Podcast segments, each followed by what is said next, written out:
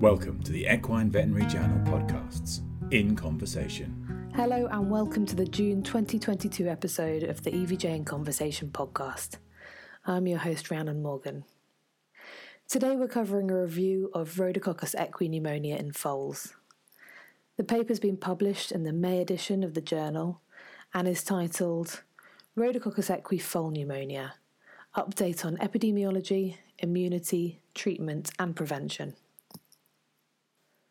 We're very lucky to have three of the four authors of the paper with us today. Laura Huber is an assistant professor of epidemiology at Auburn University. Angela Bordin is an assistant professor in the Large Animal Clinical Sciences Department at Texas A&M University and Macarena Sanz is an associate professor of equine medicine at Washington State University. Thank you very much to Laura, Macarena, and Angela for joining me. Um, at the same time, we've managed to get everyone together to talk about this great review of Rhodococcus equi foal pneumonia. So, we're going to start off with Laura um, talking about epidemiology. Laura, this review this review highlights a recurring theme centered around the impact of screening on the epidemiology of Rhodococcus equi pneumonia in foals and the subsequent emergence of antimicrobial resistance after implementing a screening program in the early 2000s. So, could we start by discussing the clinical signs of Rhodococcus equi pneumonia and when these signs start to present? Hi all, thank you so much for the invite to, to speak to you today about the Rhodococcus equi uh, together with my colleagues. And yes, um, so for clinical signs of Rhodococcus equi, uh, foals are normally exposed very early in life, and clinical signs uh, start very slowly and gradually uh, until they develop to actual clinical disease uh, Rhodococcus equi disease is very common in young foals, um, especially from one month to, to six months of age. Uh, but it can also happen in older animals as well. Uh, in the early stages of the disease, the foals may appear very normal, uh, and they might have some weight loss or uh, growth uh, retardation. As the disease gets more established, uh, bronchopneumonia is the most common uh, manifestation, and folks can present coughing, fever, lethargy, increased respiratory effort. But also extrapulmonary diseases, it can be very common as well, like uveitis, arthritis, or abdominal abscesses.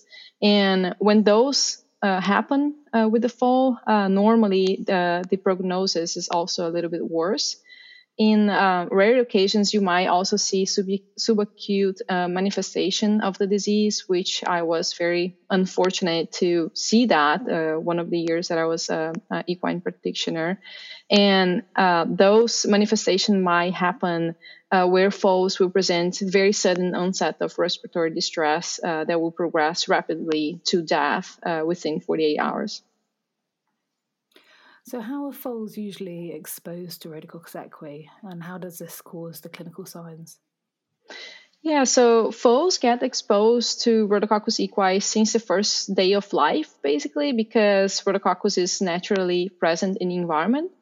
Uh, and then the timing of exposure is very critical for the development of the disease because it kind of catches the foal uh, in a phase where uh, they are not very fully um, competent. Um, I think Angela is going to uh, talk more about the immunology of Rhodococcus uh, equi.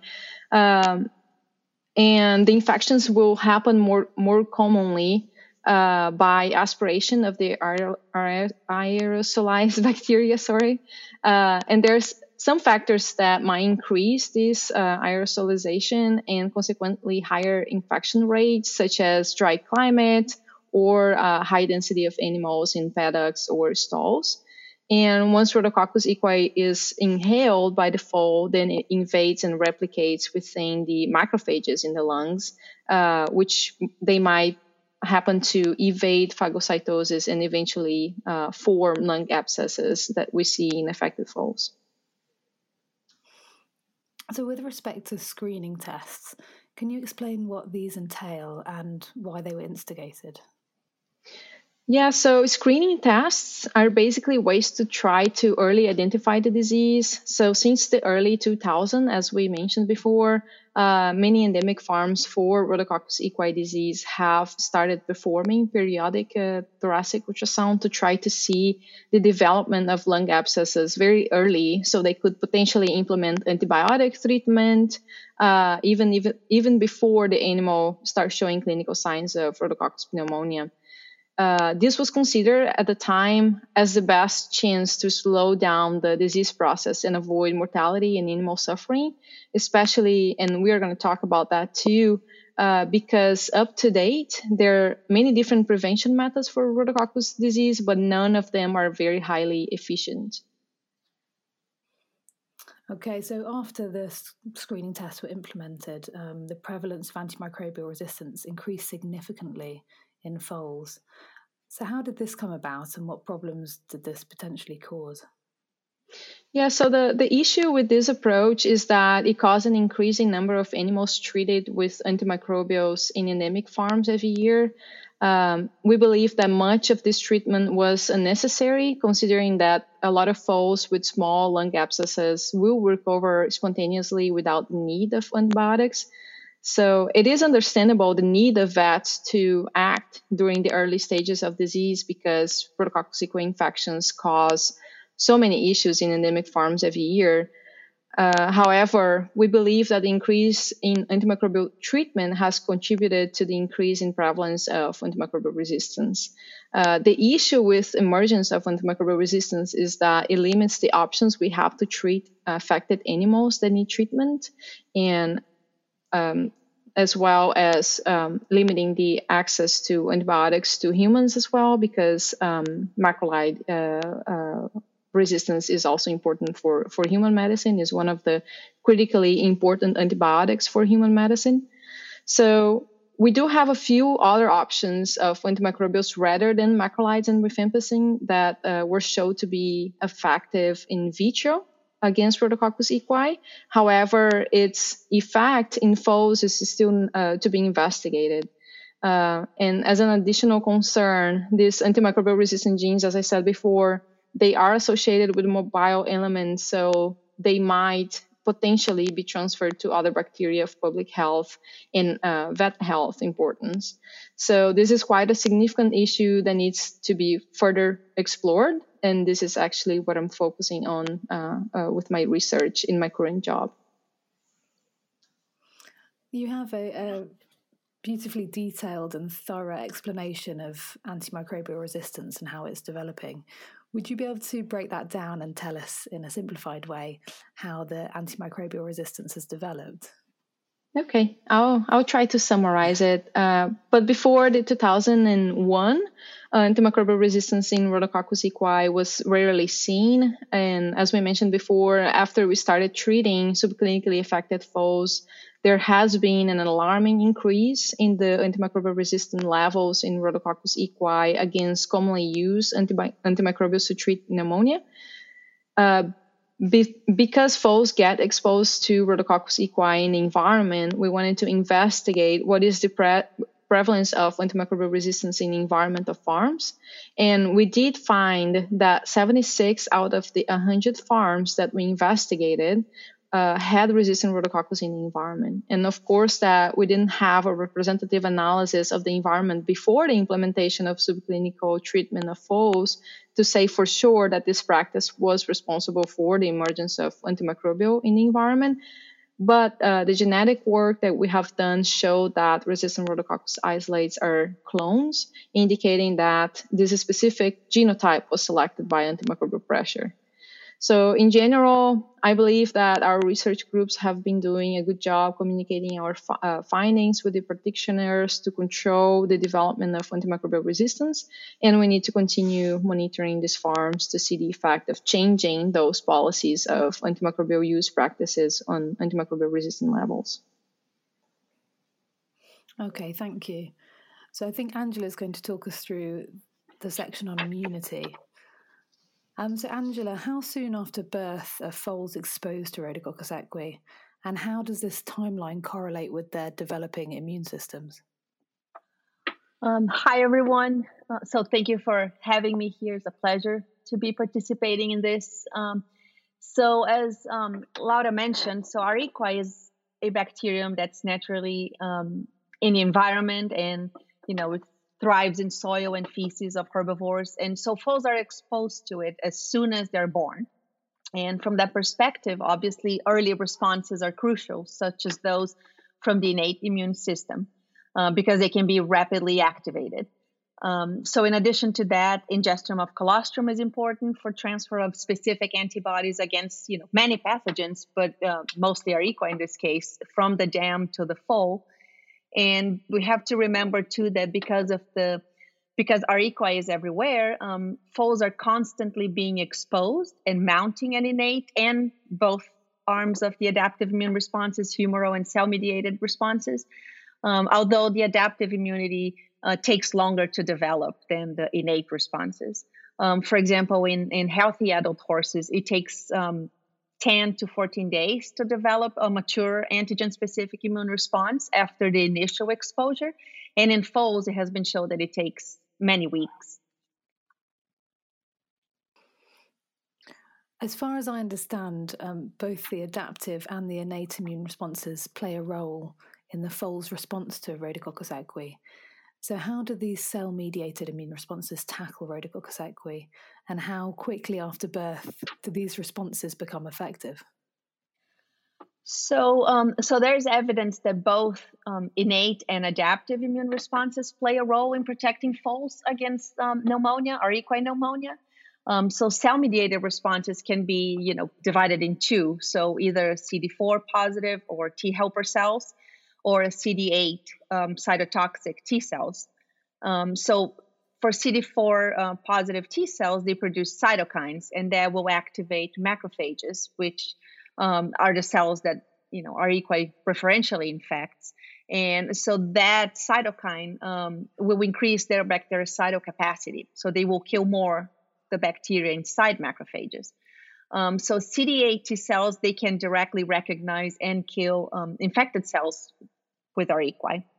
And to answer the second part um, about the time of when um, this cell, CMI or cell mediated immunity is effective, um, the short answer is that there's not a specific age that we can tell the foals have a mature um, CMI response, but it definitely increases with age. And we have to remember that uh, foals are born without no cell mediated immune responses against R. equi or mostly any pathogen.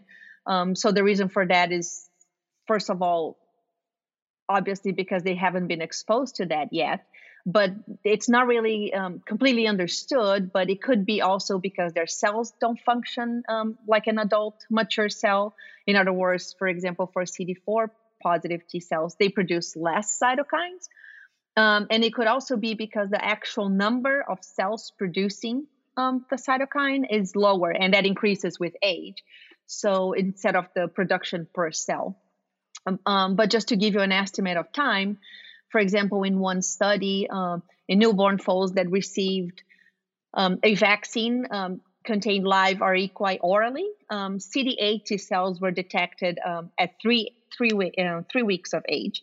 Uh, but in control foals that did not receive the vaccine, they only developed at five weeks. so they did develop because of the background exposure, but it took longer.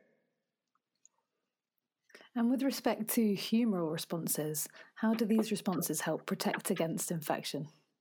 Um, so, exactly how uh, each component of the immune system um, impacts either the fate of R. equi inside the cells or the development or not of lung abscesses and the progression from cl- subclinical to clinical disease, it's not currently known. Uh, but we do know that antibodies provide some level of protection um, an example of that is the use of uh, plasma from hyperimmunized donors, which is called the hyperimmune plasma. Uh, and these antibodies work, uh, we think they work mainly by opsonizing or tagging uh, the bacteria to be more easily found by phagocytes um, and more easily phagocytose, which would then increase the killing of the equine side. But there are also other mechanisms that are less studied, such as the antibody dependent cellular cytotoxicity or ADCC, or even direct extracellular or intracellular killing. Um, And, and lastly, moving on to the innate immunity response, um, how do these compare to the adaptive responses, and what other roles do they play? Um, so I think I could be speaking about this for like two hours here, but I'm going to try to give you a short answer. Um, so the innate immune responses are very uh, different from adaptive um, immune responses. So innate immune cells, such as you know macrophages and neutrophils, they can be rapidly activated in case of an infection, just to directly kill the invaders. Uh, but they also present antigens to adaptive cells so there is no protective adaptive immunity without an effective innate immunity.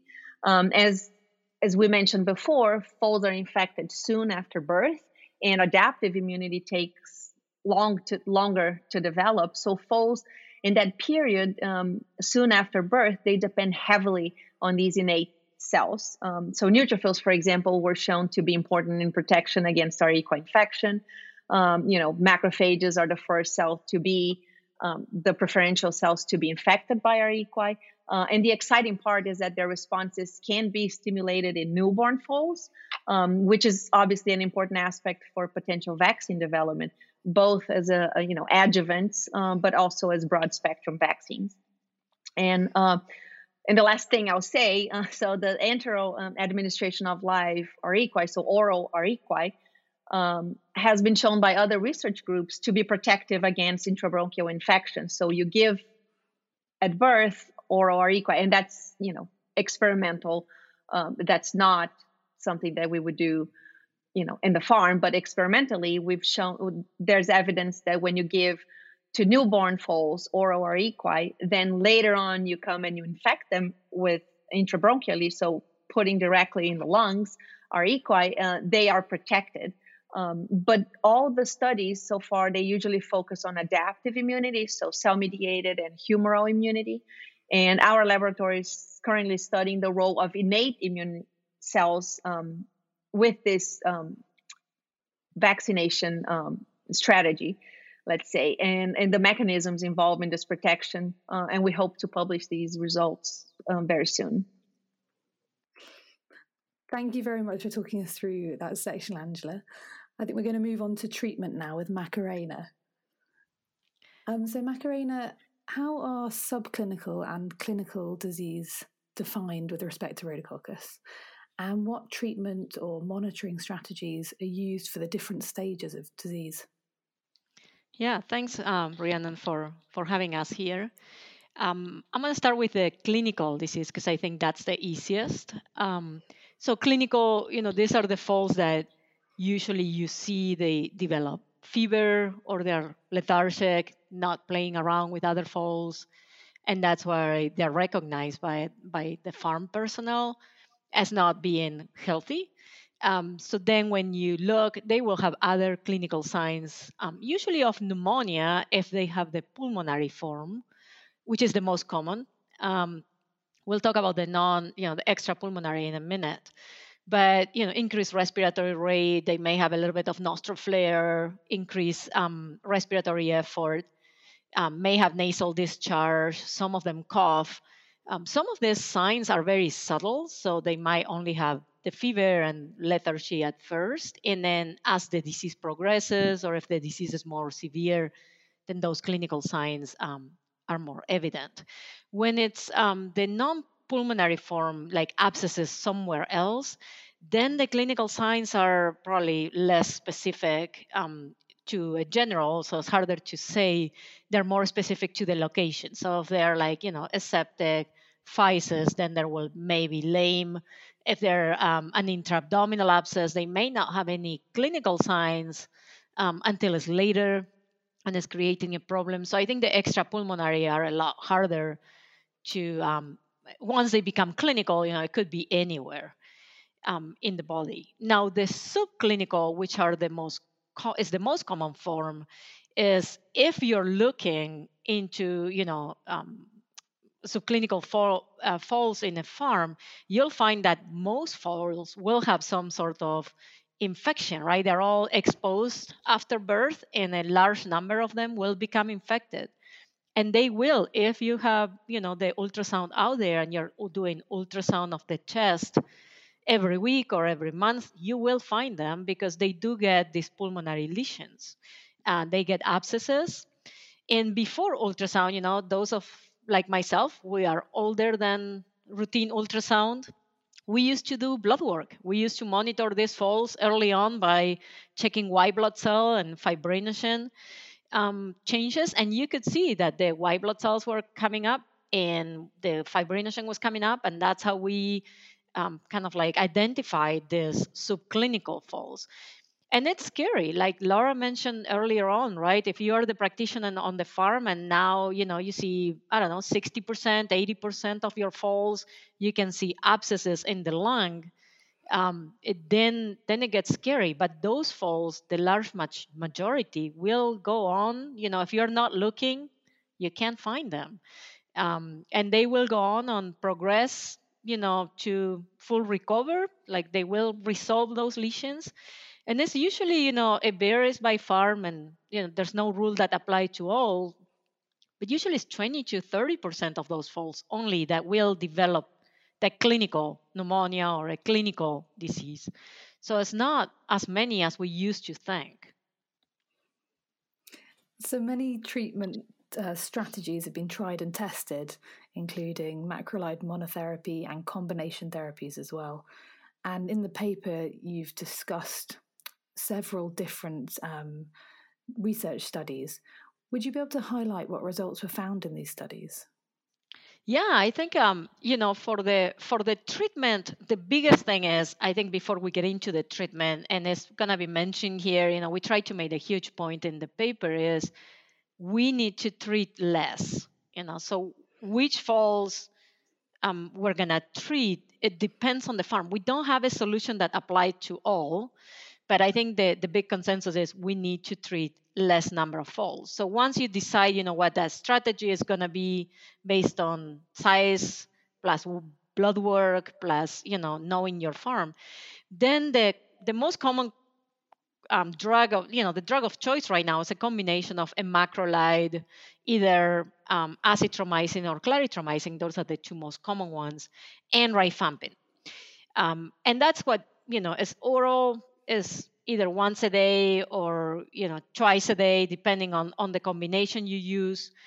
Um, and there's been a, a, big discussion about because of the what we see in human literature about is this combination should we keep doing the combination of a macrolide and rifampin because that's not recommended in humans as much.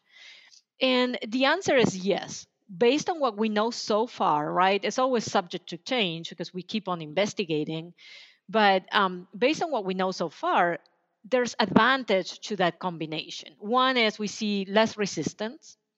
Uh, the combination is not inferior to a monotherapy like it is in, in humans. And the concentration of the drugs in the places where we care, which is the lining fluid of the lung and the BAL cells, the concentration we get on the drugs with that combination is well above the MIC for rhodococcus. So we should keep doing, you know, until we know more. The combination is what we recommend. Um, problem is, its treatment is is long. Usually, you know, there's no less than four weeks of treatment to six weeks to eight weeks, depending on how um, severe the disease is, and each farm has a different protocol. And then um, there's the management of this fall. So if you have to do, you know, oral medication for a large farm, you pretty much finish your morning dose and you have to start mixing up your, your afternoon dose. And then macrolides um, inhibit the ability of these falls to sweat. And that means that if you live in a place where it's hot and humid or even hot and dry, you have to bring in the falls inside during the day, let them out only during night. So that is a nightmare um, farm wise, you know, management wise, it gets expensive not only on the drug part, but on the management, the personnel moving mares and falls, um, it's, it's becomes very problematic. So um, those are is, is why you know that's why also you know minimizing, not treating a lot of falls that you don't have to, is appealing to the farm. You know, I, I think it should at least be appealing to the farm. And then something to take into account is that these macrolides will inhibit the ability of falls to sweat for up to two weeks after treatment is discontinued. So it's not like today we finish the treatment and that foal can be kicked out to the field. Um, there still has to be, you know, m- management there. And then there are side effects, right? The side effects of this regular any foal that we put on antibiotics for prolonged periods of time, they get diarrhea. It's usually self resolving, but some of them we have to discontinue treatment. And then there's this mm, colitis that um, there's a risk for the mares. Now, that's been described a long time ago, and we don't see it very often, and it's been hard to replicate. So, how much of that still persists is, is we're not sure. I think we need more work on that area, but it's been described, so you have to be careful with that too. Um, so, I think right now we are recommending the combination of treatment. There is new work on monotherapy. Monotherapy, I think, is very appealing because, again, back to the workload of treating all these falls. And uh, tulathromycin is the first do- drug that we, we tested, is given IM you know, once a week. And it works as long as it's in combination with rifampin. There's a new study that showed that it's non-inferior than to our macrolide rifampin, other other combinations.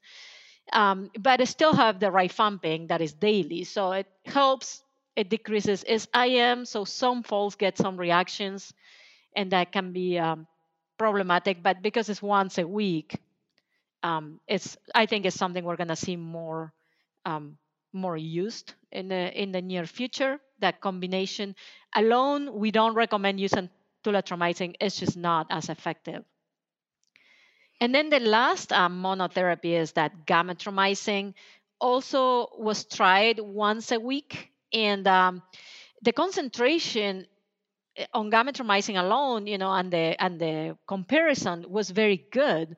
The problem is the foals more severe reactions. So they have like 60% of the falls got some side effect. And out of those, you know, most of them half and half, you know, were lame a little lame or very lame.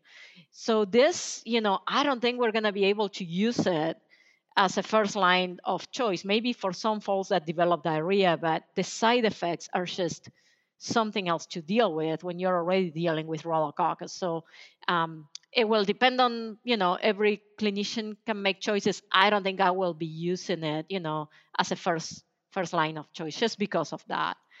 Um, I think on the treatment you know, Laura mentioned some other antimicrobials that might be we might be able to use, but they're going to need some work. So right now we only have this macrolide rifampin combination to use, and we need to be very careful at the rate we're seeing this resistance.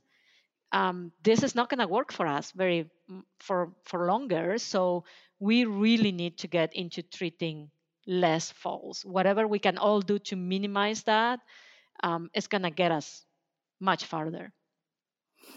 Yeah, absolutely. Uh, moving on to prevention, uh, Macarena, is there any hope of a vaccine on the horizon? Um, and what difficulties have been found when trying to develop one? Yeah, I think hope, you know, hope is something we, at least we researchers, never, you know, never give up on the hope. There's always hope. Uh, but we have to be realistic, right? Trying to develop a vaccine for a disease, I think it depends on, on what the goal of that vaccine is. I don't think it's unlikely that the vaccine will prevent infection because these folks are infected right there, right within that first week. So, if the goal of the vaccine is to eliminate ultrasonographic lesions, that is going to be very hard to achieve. I think the goal of the vaccine is to improve that immunity to make recovery faster. You know, these subclinical falls heal faster and maybe less clinical falls develop because it's very hard to get two doses of vaccine in neonates. Neonates, when you vaccinate them, they just don't react as well. And that's true for kids, for other species. It's not unique to foals.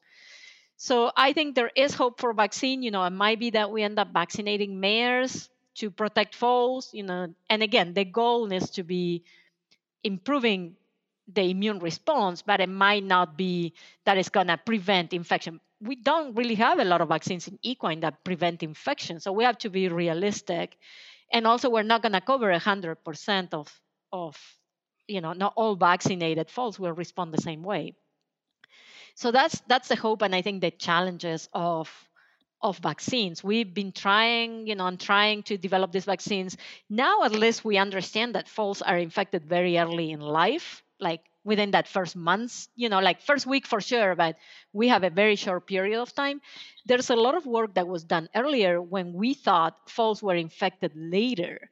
So we may have to relook at some of that, you know, back those vaccines that we thought didn't work and bring them back with the infecting, you know, using younger foals. Um, and that's something I think we're we're all looking into. So, since there's no vaccine available at the moment, um, transfusion of hyperimmune plasma is also a popular option. So, what's the up-to-date guidance on on using this this option, and when is it best to administer to the foal? Yeah, so I think it's plasma is what we have, and there are many studies that show, you know, there are many studies that show no effect. So there's still some controversy, but plasma products are not uniform and they're not you know, unfortunately, they're not all made the same. Even when you look at the same batch, you know, bag after bag, they're very different. So that may account for some of the differences we see. Um, but we we do know that plasma um, speeds up that healing. So when we give plasma and infect these foals, they take, you know, the lesions go away faster, their white cell count doesn't get as high, fibrinogen doesn't get as high, and we do see less clinical falls after that. Uh, now, there's a lot more work that we need to do in, with plasma. I think there's going to be more coming up. Uh, ideally, because we know that they get infected as they hit the ground, we recommend doing it right there, you know, right after birth, like within that day. Now, the volume is something we're looking into. You know, is we usually give a liter, and that has been working. But you know, do we need to do more birth? Do we need to do a liter once a week? Um, we don't know. And I think more work is coming on that. We are looking at plasma a lot more closely. Uh, but definitely, I think for endemic farms, there's a benefit. Now, plasma is not without risk. Um, there are plasma reactions that happen, although in healthy foals, uh, they're less common, but they happen. They're not super severe for the most part. You know, it's just you have to slow down the, the drip and start over, or maybe there will be the occasional fall that will not tolerate that. But it is not cheap, so it's expensive. Plasmas, hyperimmune plasmas, commercially available. You know, they're not available in all countries um, around the world. Um, we know that we can transfuse some unwanted viruses. You know, that's been more regulated now. And then there's the fact that you have to have a catheter and the time. So again, it's, it helps, but it's, I can see why some people, you know, are a bit reluctant. And obviously, environmental factors play a big role in this disease. What guidance can be given with this respect? Uh, I do think they do play a factor. As far as guidance, we are a bit short of guidelines because we don't have a lot of research, even though there are a lot of papers out there, you know, describing. We know if it's if they're crowded, you know, if it's farms that have a lot of foals, more chances, higher incidence of disease. If it's dusty, you know, anything that uh, gets the R equi on an aerosolized form that increases. But we don't have a lot of guidelines that we can give that are based on science. I don't, you know, I, I think that's the kind of like a consensus that we reached. Uh, we still need to um, do more work, but minimizing the number of falls, of course, you know, try to minimize the the dust but I wish we can say, yeah, you know, if you put three foals per pen that is this size, it will prevent R. equi. We just don't have that. We don't have the data. And, and lastly, um, chemoprophylaxis was discussed in your review um, and is a strongly discouraged option. So, could you talk us through this and, and why that is? Yeah, I think chemoprophylaxis is, is just basically treating all the falls. For a while, we and, and still, unfortunately, there are still farms with this practice is treat every fall, you know, for the first two weeks or three weeks or four weeks of life, and then you can prevent disease from happening. And that is true. If you treat every single fall in the farm, you probably won't see disease, but you will see a lot of resistance over time and then you will see disease with resistant strains. And those falls, we know for facts based on research, they are a lot more likely to die, like 10 times more likely to die. We don't have treatments for those falls.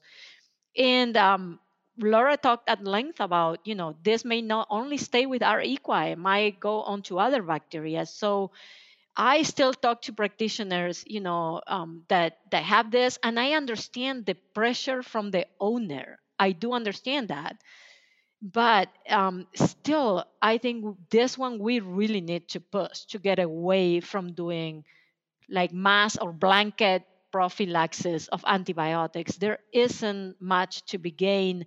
It might look like a huge, you know, uh, advantage for this year and next year for the right now, but it's not a good practice for the future, even for that one farm. It's just we should not go there. I we used to say that but now based on all the work that mostly you know the group that laura is on have done on resistance now we know for fact. So before we didn't have the data now we do there is no more excuses i don't think for this.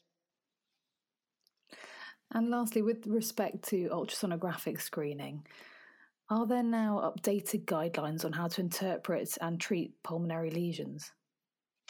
Um, we we don't have guidelines that will uh, because every farm it's uh, its own island right? So we don't we can't really say if they measure you know 10 centimeters treat or don't treat. What we do know is we and i think that's that can apply to every farm. You know if you see small lesions you know one centimeter two centimeter those you're very safe not treating. Uh, you can use ultrasound screening to follow up you know to keep track but then we should all aim for you know eh, trying to see what is the the most i can push treatment. And we see all these publications coming up you know people start saying if there's six centimeters and we don't treat nothing happens. On the next year move on to seven centimeters now farms in kentucky you know some of the research coming out of there they presented you know they don't treat if they're about 10 centimeters and they add white cell count and fibrinogen count.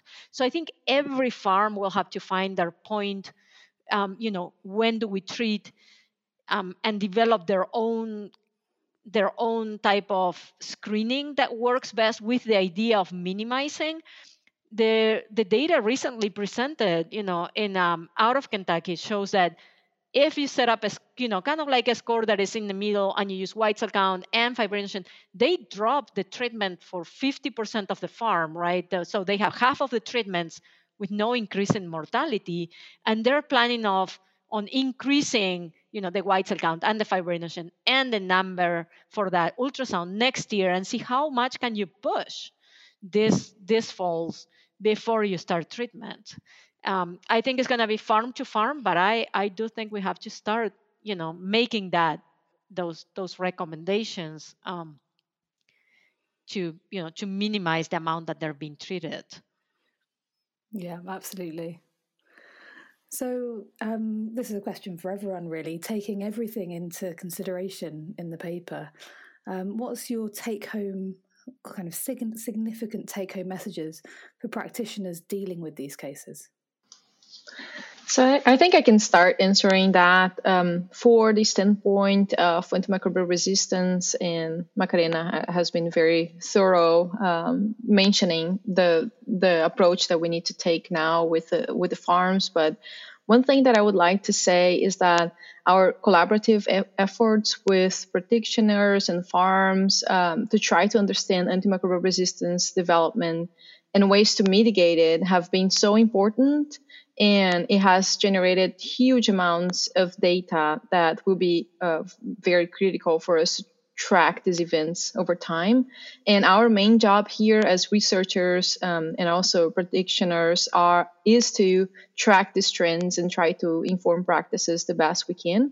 So my recommendation is uh, is that we continue uh, this great collaborate collaborative efforts, which we have been continuing those with uh, with farms in the U.S. Uh, to try to preserve the efficacy of antimicrobials and protect the health of animals and potentially also humans. Okay, thank you. And Angela, did you want to to add anything there?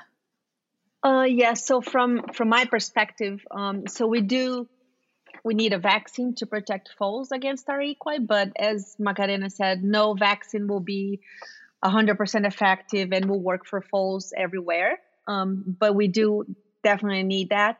Um, and there's also evidence that antibodies um, passively transferred to foals can protect against R. equi, so it would be helpful to explore ways to improve both the effectiveness of the hyperimmune plasmas and also um, alternative um, to provide antibodies to foals. So our laboratory um, works with both vaccines and approaches to improve safety of these antibody-based products. And as I mentioned earlier, also focusing on innate immunity and better understanding um, ways how this, you know, mechanisms that help uh, protect foals and to improve vaccines and also develop broad, you know, broad range vaccines. And I also wanted to just take the opportunity to thank everyone, um, veterinarians, and also donors that support equine research because we need that. Um, that's why we are able to continue advancing our knowledge um, about this disease and how we can protect foals. Can I can I add just a, one more thought there? Of course. Already. Okay. So I think um, also the fact that that this type of of technology, you know, like uh, or or distribution is available now. The opportunities we get to talk to practitioners more directly, not so much only at conferences or only the people that have the time to read the paper. I think this has opened up, at least that's the feedback I get from practitioners, you know, that they haven't heard so much about the problem and they don't know that they're not supposed to be treating, you know, every single fall or they are not aware that a lot of these falls will heal on their own. So I think having these conversations in a way that are more accessible to everybody has made a huge difference. I, I really, by talking to practitioners, I really feel that. I am thankful that we have these opportunities and that we, you know, on the research side of things can come and communicate um, to everybody these things because otherwise what we do doesn't make any sense. You know yeah it makes out for a good paper but then it doesn't uh, transcend. We don't want to do it just for the paper. We want to make an, an impact on you know on the day-to-day practice. So um, the distribution of information, I think, is fantastic. Absolutely, I'm I'm really pleased that you feel you feel like that. And Angela, I think you have one more thing to to add. Uh, yeah, so I would like to also add um, that our um, co-author, um, Dr. Noah Cohen, he couldn't be here today, but so I would like to actually thank him for bringing um, Laura and Macarena um, together with me because I feel like we have a lot, you know, to collaborate. We have a lot that we can work together um, with practitioners and donors and, and, you know, just combine our teams. I think that will be a great thing. Perfect. Well, Laura, Macarena, and Angela, thank you very much. I really appreciate appreciate you all finding a time because you're all in different places. So finding a time that's um, agreeable to everybody to join us, and I'm really pleased that you found value in in talking us through this review um, and hopefully spreading this information. So thank you again for joining us. Thank you so much for having us. Yeah. This was this was very uh, informative, I think, and hopefully it will help uh, vets out there to to better um, and to you know uh, improve their way of practice and and get the more information more accessible yeah yes. thank you thank you great thank you Thanks again for joining us, and please tune in for our August episode of EVJ in Conversation podcast.